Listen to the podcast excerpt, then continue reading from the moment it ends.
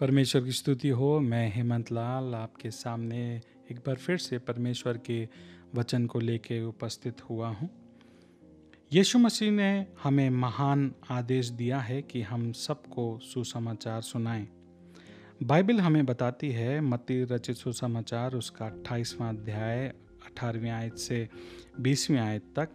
यीशु मसीह ने उनके पास आकर कहा, स्वर्ग और पृथ्वी का सारा अधिकार मुझे दिया गया है।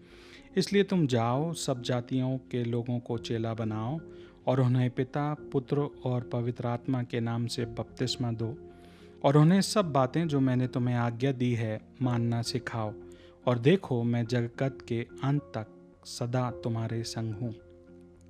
आप कहेंगे कि ये महान आदेश मैं कैसे पूरा कर सकता हूँ? मैं लोगों को सुसमाचार कैसे सुना सकता हूँ? क्या लोग मेरी बात को सुनेंगे? अगर आपसे मैं एक सवाल पूछूँ, सेना में किसके पास सबसे अधिक अधिकार हैं? आप कहेंगे सेना अध्यक्ष के पास सबसे अधिक अधिकार हैं। जी हाँ आप बिल्कुल सही हैं। सेना अध्यक्ष पूरी सेना पर अधिकार रखता है। एक और सवाल एक सेना में सबसे कम अधिकार किसके पास है? आप कहेंगे सैनिक अर्थात सिपाही।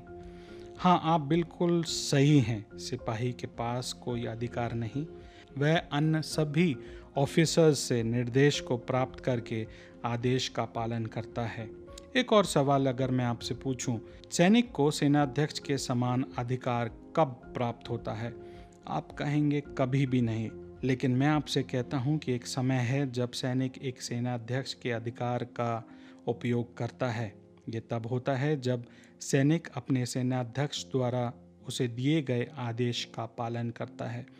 जब एक सैनिक एक निर्देश, एक मिशन या सेना के प्रमुख द्वारा उसे दिए गए आदेश का पालन करता है तो उस निर्देश के संबंध में वह सेना अध्यक्ष के अधिकार को वहन करता है।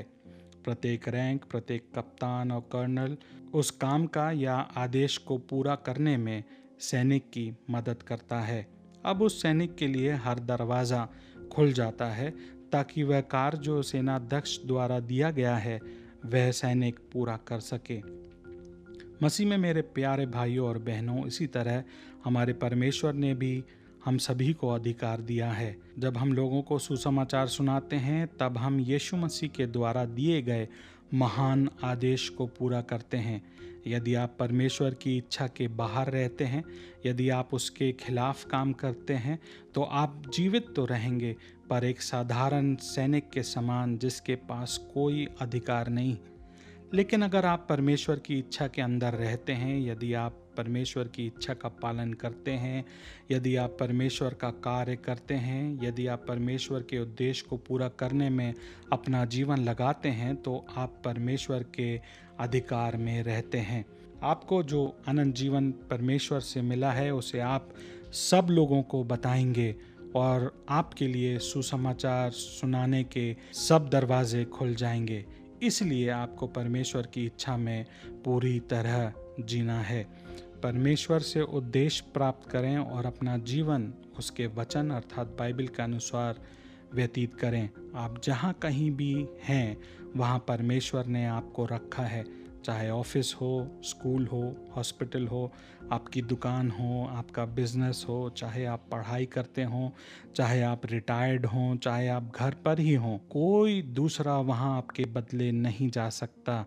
आपको आपके जीवन और शब्दों से परमेश्वर के सुसमाचार को सुनाना है और यीशु मसीह के महान आदेश का पालन करना है। परमेश्वर आपको अपनी शक्ति और अधिकार प्रदान करें। आइए हम प्रार्थना करें। परमेश्वर पिता, हमें सामर्थ प्रदान करें कि हम निडर होके लोगों को आपका सुसमाचार सुना सकें। आपकी इच्छा और अधिकार में चलने का अनुग्रह प्रदान करें। यीशु मसीह के महान नाम में मांगते हैं। आमीन। हम आशा करते हैं कि इस वचन से आपको आशीष मिली होगी और हम आपसे निवेदन करते हैं कि इसको आप अपने मित्रों के साथ शेयर करें व्हाट्सएप पे फेसबुक पे, ताकि परमेश्वर उनको भी आशीष दे। God bless you all amen